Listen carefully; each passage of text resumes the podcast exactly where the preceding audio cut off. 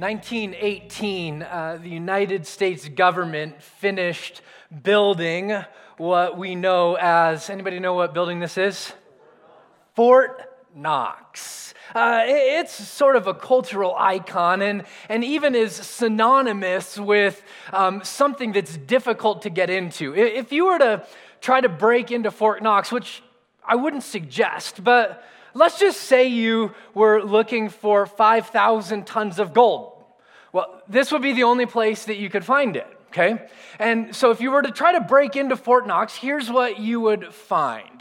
Um, you would find that if you tried to go in through the sides, that there's granite walls that are, are four feet thick that actually prevent you from getting in the sides of the building. And if you went, well, okay, then I will tunnel my way in. I'll, I'll, I'll dig under and dig up. Good luck, okay? Because the base of it, uh, down underneath it, are um, a, a number of feet of concrete. But then after you get through that concrete, you have 10 feet of granite that this building sits on. Now, let's just hypothetically say you were able to make it in, okay? Because you're that awesome once you got in, what you would find is a vault. And the vault itself has a 22 ton door that blocks the way to get into that 5,000 tons of gold that you're looking for. And if you said, well, I'm not going to break the door down, I'm just going to pick the lock, well, here's what you need in order to get into said vault you need 10 employees who work at Fort Knox and each one of them have a portion of the code that allows you to get into the door. And none of the others know the other parts of the code. They just know their own. So you need all 10 parts of that code. And let's say, hypothetically, that because you're that awesome, that you made it in to that vault, in order to get out, you would have to get past the 30,000 military people who are stationed there. Good luck. Good luck. Now, there's a reason why at the beginning of the Second World War, that most European nations stored their gold here, that the Magna Carta was stored there, that the Declaration of Independence was stored there, the crown jewels from the United Kingdom were stored there. Um, it's said to be atomic bomb proof, the vault that's inside this thing we protect the things that are important to us, don't we? We guard the things that are important to us. It's the reason that it, it, takes an hour to get through the security line at the airport now. We guard the things that are important to us, don't we? We, we put a hedge around them and, and we protect them. So here's the thing here's the thing. If you're a follower of Jesus this morning, the, the scriptures are going to talk to us about, about guarding the things that are most important to us. If you're not a follower of Christ this morning, we're, we're, so glad that you're here and you get to look in on what our Fort Knox should be as followers of Christ. And here's the thing we've made it a lot of different things. If you were to sort of do a straw poll, what's, what's the most important? What's the thing that we're supposed to guard above all else as followers of Christ? If you were to do a straw poll, even amongst Christians, here's what you'd probably hear. You'd probably hear, well, it's important for us to guard good theology. Totally agree. It's important for us to guard having the right worldview. Totally agree. It's important for us to guard the religious liberties and the rights that we have. I agree. But it's not our Fort Knox. It's not the thing that we're called to guard above all else. If you want to find out what that thing is, open with me to 1 John chapter 2. And we're going to pick up where we left off this morning. And what John, remember, he's a friend of Jesus. He's leaned against Jesus at the Last Supper. He's cared for Jesus' mom. Somebody came up to me after the service last week and said, I've never thought about it before, but isn't it interesting that Jesus asked John to care for his mom instead of asking one of his few brothers to care for her? How do you think they would have felt? I'm like, that's a great question. James is like, hey, Jesus, remember me. Anyway, um, he's cared for Jesus' mom. He's a pastor of a number of churches, sort of oversees them, and, and he's writing them this letter about what it looks like to hold on to the things that are most important in a world that's pressing in, in a culture that's pluralistic, In many ways, anything goes, and spirituality is held up as something to be pursued, but has very little impact on the way that they actually live. John writes this letter to those churches, and here's what he says. Chapter 2, starting in verse 3. And by this we know that we've come to know him. So here he says, and we know that we know that we know that we know him if if. Not, not if we believe the right things and if we can pass a doctrinal exam and if we've read the entire. Here, here's, the, here's the We know, we know, we know that we know him if we what? Keep his commandments. If we keep his commandments. See, John has zero place for I'm a spiritual person, but it doesn't impact the way that I live. He says, no, no, no. When, when we believe in the Jesus who came and lived and died that John touched and saw and heard, then it absolutely changes the way that we live. And we know that we know him if it does. This word keep in the Greek is a really interesting word. It, it could be translated protect or guard or even like you could imagine putting something under surveillance. That in our life, we put this, this thing, this one thing under surveillance, that we put it above everything else. It's our Fort Knox. And what is that? Well, we keep his what? Commandments. You go, okay, well, there's a lot of those. Yeah, there's 613 in the Old Testament. And you go, well, man, where's our checklist, right? How are we going to, is there an app for that where we can load this in and go, well, kept that one, kept that one, did that one, did that one? And, and how do we really know? If there's that many, how do we really actually know? Well, John is going to circle in, he's going to zoom in on one commandment. He's going to zoom in on one, just, just one, and it's the commandment to love. Here's what he writes in verses 7 and 8. Skip down if you have your own Bible with me. He says this He says, Beloved, I'm writing to you no new commandment. See, he goes from commandments to just one. We're just talking about one. That's it. No, no new commandment, but an old commandment that you heard from the beginning. The old commandment is the word that you've heard. At the same time, it is a new commandment that I'm writing to you which is true in him and in you because the darkness is passing away and the true light is already shining. Okay, raise your hand if you're confused. This is not a new commandment, it's an old commandment. And it's a new commandment. And you want to go, hey, John, like you're inspired and all, so I get it. You can say what you want to say. You're under the power of the Spirit. I get it, but no new commandment this is a new commandment, seems like it contradicts itself. Is the command to love new or is it old? Um, a few years ago, my friend invited me to go to the BMW Invitational Golf Tournament that was hosted here at Cherry Hills Country Club. It was an amazing experience. And I, I play golf, I play three or four times every year. And I love getting out there and playing golf. I really do. I'm, I'm no good, but I love being out there. And I think I know a thing or two about golf. And I went and I watched Rory McIlroy get up to the ball, and I watched him tee off, and I watched his body torque in a way that I would need to go and live at a chiropractor's office if I did that myself. And and I watched him hit the ball 340 yards because it is Colorado, straight down the fairway. And here's what I realized I don't golf. I don't golf like that, that's for sure. Do I know how to golf? Well, sure, I know how to golf, but not like that. Um, William Barclay, one of the commentator, commentator, he wrote, "A game may become a new game when you see a master play it." Is it a new command?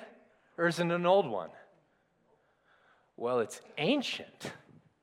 And yet, the extent and the application that Jesus of Nazareth takes love to makes it completely new. It's, it's completely different. No, no one in the face of the planet had seen love defined like this.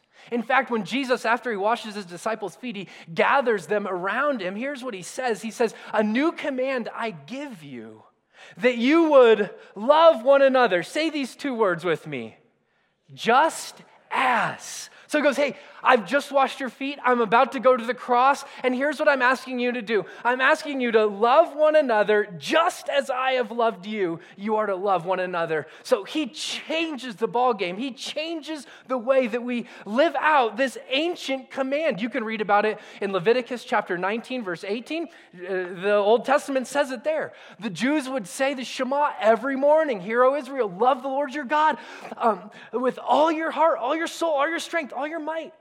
But what Jesus does is he takes it to a completely new level and a completely different degree love.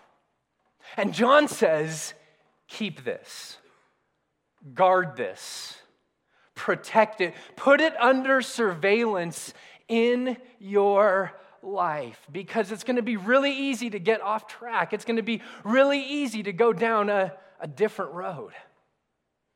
In Matthew chapter 5, Jesus picks up a command from the Old Testament. I'll show you how he took these, these commands to different levels and different extents. He says this in Matthew chapter 5 You've heard that it was said an eye for an eye and a tooth for a tooth, which, just a quick time out, was a really good command back then. It meant that you couldn't take retribution beyond the level that you were wronged is it was a way of prohibiting somebody from killing another person if they just knocked out one of their teeth. If you knock out someone's tooth, you just get your tooth knocked out. And Jesus says, okay, that's not a bad command, but I say to you, don't resist the one who's evil. If anyone slaps you on the right cheek, turn to him the other also. He's taking what was a good command and saying, okay, we're not even going to be about retributive justice at all anymore. We're going to do good to those even who would wrong us. You know, as followers of Jesus, we do not read the words of Christ and the command of Christ to love alongside of the 612 other commands. We're followers of Jesus we read the commands of Jesus above everything else, and everything else runs through them. It's why the Apostle Paul writes to the church at Galatia for the whole law is fulfilled in one word. What's the word? Love. Love your neighbor as yourself. Guard this, guard it above all. Keep this command. And here's his point. Here's his point is a relationship with Jesus results in, or should result in, if it's genuine, loving like Jesus. Relationship with Jesus results in loving like Jesus perfectly? No. Imperfectly? Absolutely. But mean, hateful, bitter, vindictive, violent Christian should be an oxymoron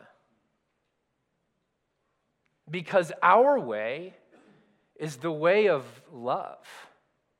And friends, true love for God is not expressed in sentimental language, it's not expressed in ethereal experience, it's expressed on the ground in love. In love for those who love us and in love for those who don't. It's the reason that the early followers of Jesus were not called the belief. They were not called the theology. Early followers of Jesus were called, anyone know? The way. The way. Why? Well, because they lived in his way. It's what a disciple is. It's someone who lives in the way of Jesus with the heart of Jesus. It is what a disciple is. And it's what you and I, if we claim to be followers of Christ, are called to. So here's the question that we need to wrestle with this morning Am I living in the way of love?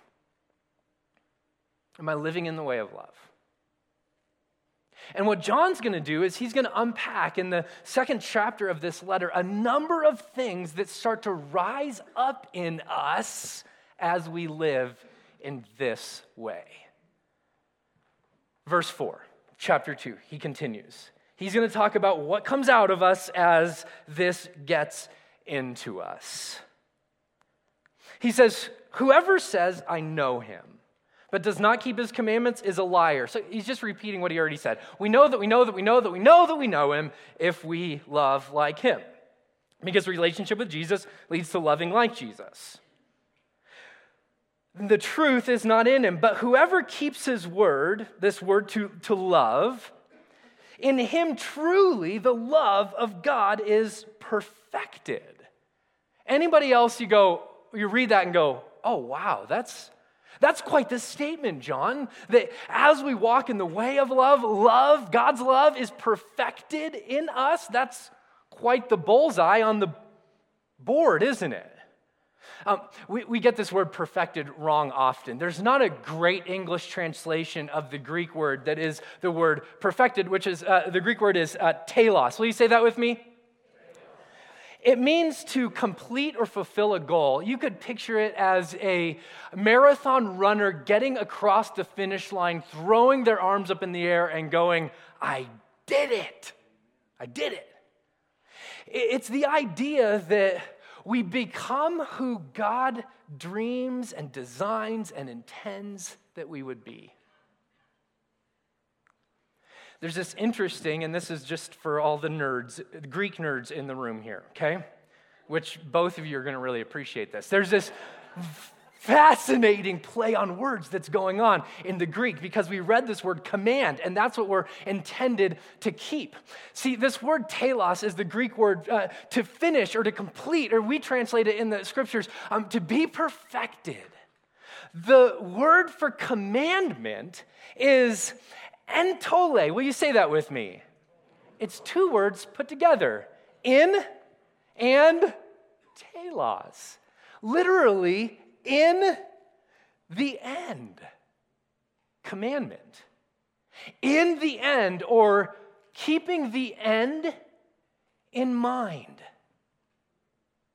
What John wants to say is protect this, guard this, above all else, because by it you are going to be the types of people that God dreamed that you would be. So you hold on to in the end. You keep the end in mind because you're becoming a type of person, an eternal being. And you have to keep that in mind. The decisions that you make in your family, the decisions that you make in your workplace, the decisions you make in your home and your relationships, keep the end goal in mind. See, a commandment forces us to zoom out from the immediate and to focus on what's really important and what we really want our lives to say in the end. And here's what John says love is the fuel, it's the motivation, and it's the finish line. It's where we're leading to. It's the love of God perfected in us of growth. We have this um, growth chart in my son Reed's room. And every once in a while, every few months, we'll go and we'll put our kids up against it and we'll mark it and we'll put a date. Anybody else do this? There's a wall in your house or something like that? Yeah. And we love tracking their growth. It's interesting, though, as, as adults, we don't track our growth in the same ways, do we? Because we, we don't want to go up when we get older, do we? Because we're not growing up as far as height. We're only growing one direction if uh, the numbers go north, right? So we track our growth down. That's what we want as adults. That's what I, right? But what John's saying is no, no, no, no, no. We want, we want to grow as followers of Christ. We, we want to develop, we want to mature. And there's only one way we do that. It's not a myriad of things, there's one thing that causes us to grow.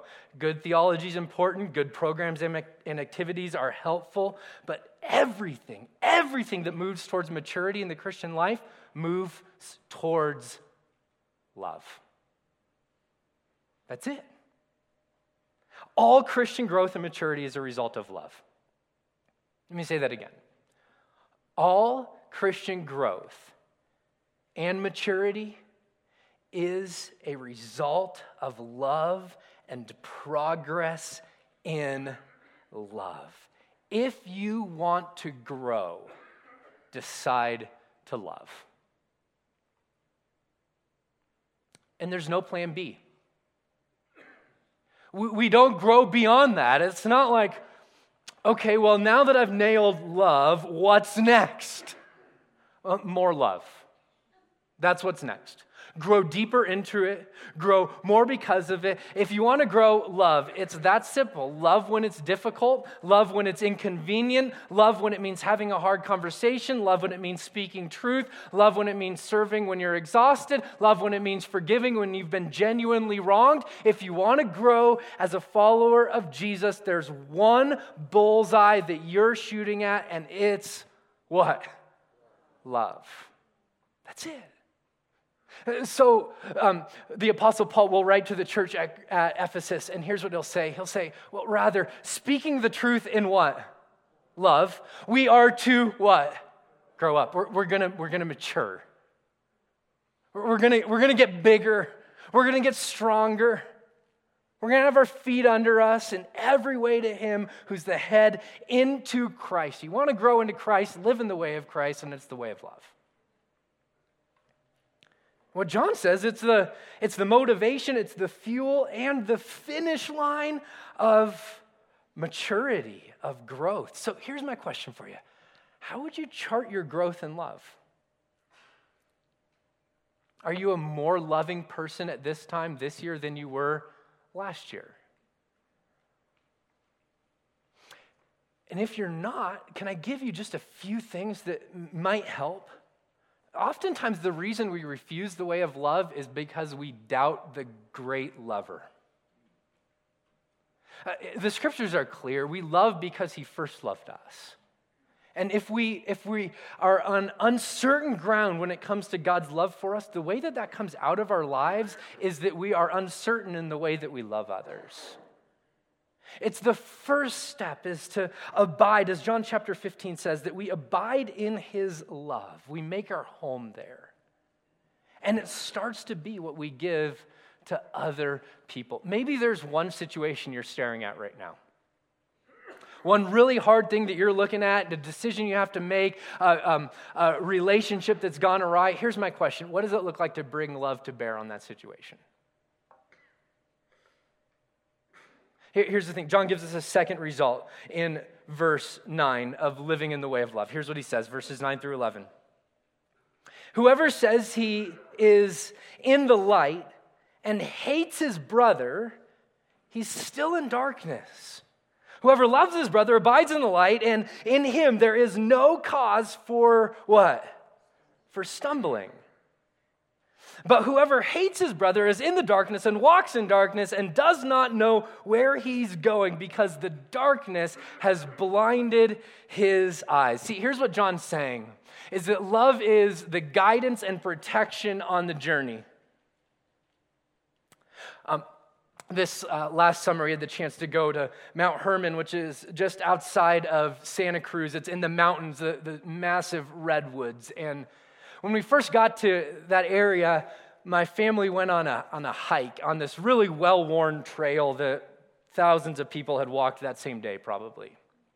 And my son, my oldest son, Ethan, who's eight years old, kept running ahead and then coming back to us and running back and he kept leaving the pack. And my wife and i looked at each other. There was this massive redwood that had this hollowed out trunk and we thought that we could fit the four of us me and my two youngest kids in said trunk. And so the next time ethan ran away we all went and we hid inside this tree. Okay don't send me my parent of the year award this week okay? And don't judge me either. You if you meet him, you do the same thing. Okay, so he runs away and we all go and hide, right? And so we're there and we're we're peeking out and he runs back to us and he's where we were and he starts looking around. It's the look that we did this for, okay? It's the it's the terrified like where are my parents? I really do love them. Look. And I never thought I'd say this, but I want them back. Look, okay? And so he's looking around, and um, a normal person at that point would have come out and said, Okay, game's over. See, you shouldn't run away. We kept hiding, okay? okay? He goes up to somebody and they ask him, Are you okay? And I'm like, Yes, right? And he's like, I'm looking for my parents. And then we see him just jet down the trail, just start running, right? And we're like, oh no, that's probably not good. And um, at that point, um, we came out and yelled for him, Hey, Ethan, Ethan, we're over here. But this picture of him, terrified, is just stuck in my mind in all of its glory and splendor, right? totally lost, totally lost. And when John writes about, hey, if you choose hate instead of love, you stumble. It literally, it's the Greek word scandalon. You get stuck in a, in a snare. Or when you walk in the way of love, you know where you're going. When you walk in evil, when you walk in hate, you're like my son who's looking around. You, you have no clue where you're going. Because the foundation of the very cosmos is love. And when we choose to live against that, we live against the God who loves us and created us, and we get lost. And we get lost. And when John claims that walking in the light leads to no cause for stumbling and knowing where you're going, he's pleading with us. You guys, there's a better way. There's a better way than anger. There's a better way than bitterness. There's a better way than lack of forgiveness. There's a way to know where you are and to know whose you are and to know how to move forward in His world. There is a better way. I don't know about you though, but I find myself slipping back into believing that issues are more important than people and that if I win an argument, that's the end goal. Winning the argument isn't the end goal, friends. People are the end goal. People are the end goal. And when people become a problem to solve rather than people to be loved, we've lost. We've lost. We've lost what's most important to us. We've lost our first love. We've lost our Fort Knox, if you will. When we become obsessed with power over influence, you get power through possession, you get influence through love. You wanna, you wanna impact the world around you? Love the world around you in the way that just as Jesus did it. I get lost sometimes. I don't know about you, but I get lost sometimes in my own pain, in the way that people have wronged me, in the way that they've hurt me. It's easy for me to get off that path and to justify some of the things that stir up in my soul. But here's what John says love. It is the guidance and the protection, it's the true north on the Christian pathway walking with Jesus.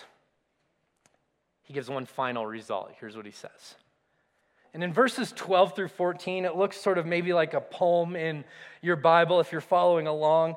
It, was either a poem or a, a song, probably, that the early church would have sung. And so here, I'm going to sing it for you today. Um, just kidding. Just kidding. He says this I'm writing to you, little children. And, and just, there's going to be little children, young men, and fathers. And there's um, no shortage of debate about what John is actually talking about here. Some people think that he's talking about stages along the spiritual growth um, continuum. Some people think he's talking about literal children and fathers. I tend to think he's talking about different places you can be as you walk with Christ in general. Here's what he says I'm writing to you, little children, because your sins are forgiven for his name's sake. I'm writing to you, fathers, because you know him who is from the beginning. I'm writing to you, young men because you have overcome the evil one.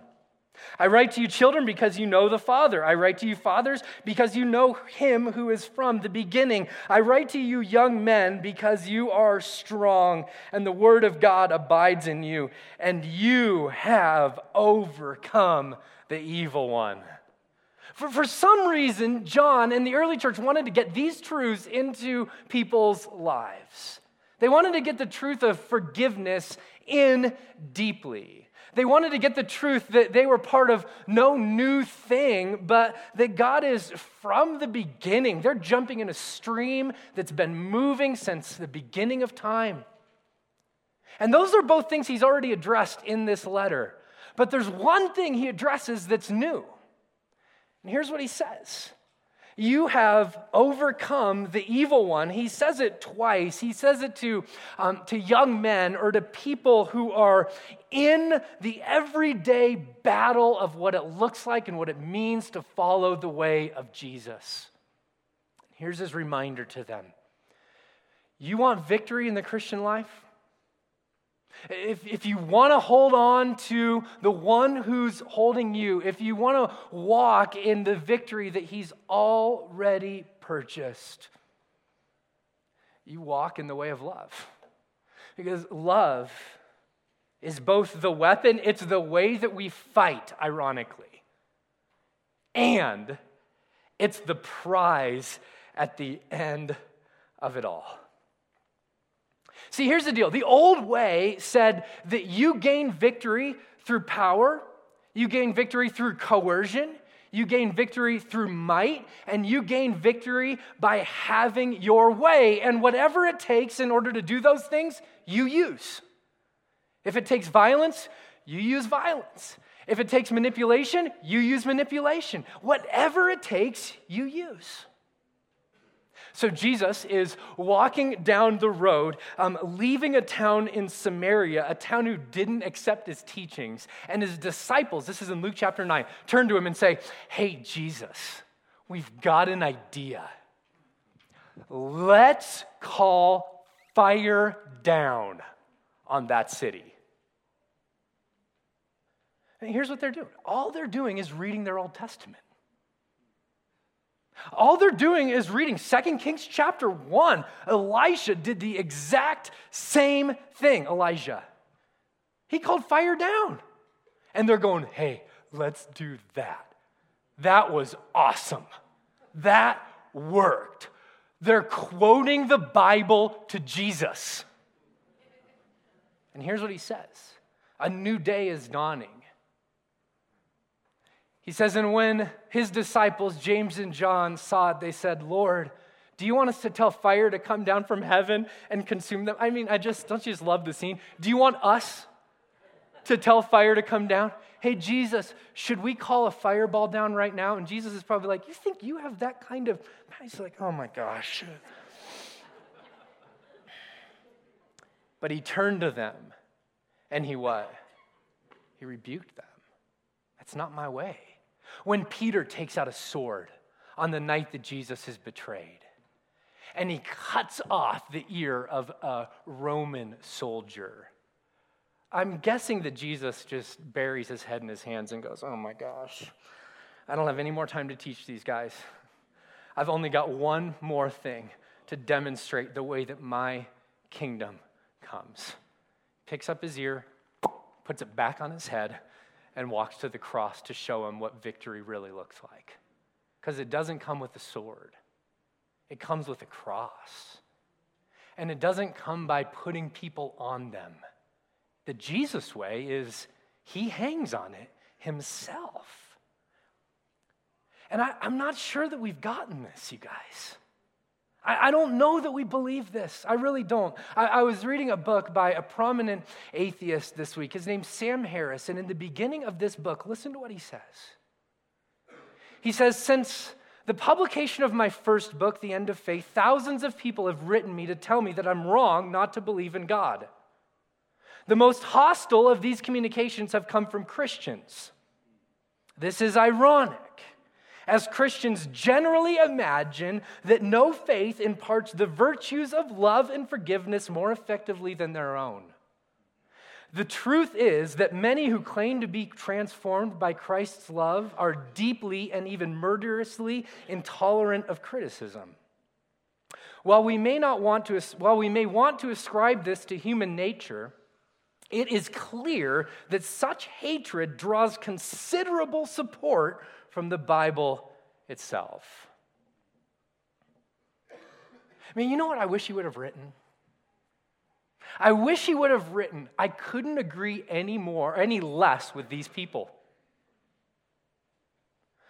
But the way that they respond, and the way that they treat me, and the things that they've said, actually reinforce the fact that they believe in the way of Jesus, that they, they believe that the way that we fight is with the weapon of love.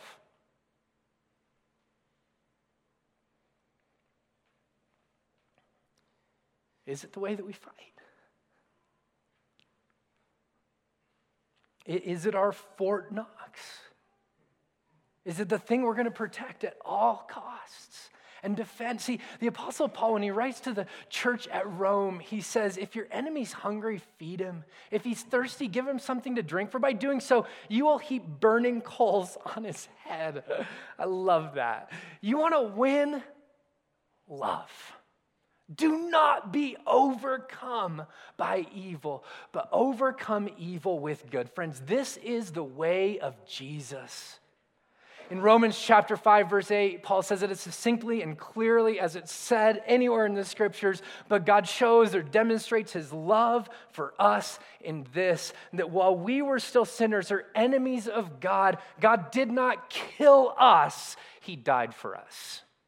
And his marching orders for his church is to do and to live in the exact same way. I love the way that the great theologian Miroslav Volf says it. He says this To triumph fully, evil needs two victories, not one. The first victory happens when an evil deed is perpetrated, the second victory, when evil is returned. After the first victory, evil would die if the second victory did not infuse it with life. All around the world, friends, we have followers of Jesus who are emulating this way. We have brothers in Pakistan right now. Uh, one of them, uh, uh, churches, is led by a man named uh, Munawar Ramalasha. And he is leading the charge to love ISIS, to love the Taliban, to love people who are literally killing his congregation members. Here was his quote in a recent New York Times article. He said, We clean the wounds of those who hate us and those who would kill us. This is not a theory for them, it's on the ground. And they're saying, No, no, no, no, no. There's, there's a lot of things we don't understand. But there's one thing we know that we're called to. And we know, we know, we know that we know that we know that we know Him if we love like Him. And so that's what we're going to do. When it's difficult, that's what we're going to do. When people spit in our face, that's what they're going to do. When they literally put Bibles in the middle of the street and urinate on them, which they do there, what do they do? They love. And they continue to love and they continue to love, and they continue to love. Two questions for you as we close. One, man, I don't know about you, but I have a tendency to justify hatred. I hate somebody or dislike somebody. I wouldn't say I hate because I'm a pastor. So here's, I'd, I'd say I don't like them because they don't like me. I don't like them because they've hurt me. I mean, I hear Christian followers of Jesus all the time who will say, We don't like those people because we're convinced that God doesn't like them either. Here's the thing if you want to use who God likes or loves as a grid, God so loved the world that he gave his only son. You've never laid eyes on a person whom God didn't love. So, so there any way that you're justifying hatred? Here's my second question as we close What does love demand of me? I'd love for you to, maybe it's just one situation going on in your life right now. You just jot it down. And then stand up and read it to us all. No, I'm just kidding. But what one situation going on in your life right now where you know the Spirit of God is just going, this is that situation for you. Maybe it looks like serving somebody. Maybe it looks like confronting somebody because love isn't always soft. You know that, right? Love says what's true even when it's hard, but it says it with a seasoning of mercy and grace and love. Uh, maybe, maybe it's a confrontation. Maybe it's being generous when you'd rather not. What does love demand of you? Yesterday, we were, as a family, we were um, carving pumpkins in our um, kitchen. And I noticed as they cut the top off of the pumpkin for my kids, and I took off the top, that the inside of it was just goopy and, and nasty and, and gross. And what we did was we, we hollowed all that stuff out and we put it in the trash can. And then, in place of all the gooey, nasty junk that was on the inside, we put these little candles, these little lights. And it struck me that Jesus wants to do the same thing with us. That by the power of His Spirit, He wants to dig into our soul and He wants to take all of those things that cause us to walk not in His victory, but in our own flesh, that cause us to walk and to stumble along the way. And He wants to take all of those things and He wants to, by the power of His Spirit, He wants to carve them out. And then what He wants to do is He wants to put the light of His love in place of it. And my prayer is that you and that I would surrender to that love today. Because, friends, relationship with Jesus, it always, always, always looks like loving like Jesus. Imagine if we were that church. I'll tell you what would happen, because we can see in history the way that it's happened. Those kinds of movements, they change the world. Father, I pray that by your Spirit's power, you would move us in the direction of love. Just as you love. It's in your name we pray. Amen. Would you stand with me?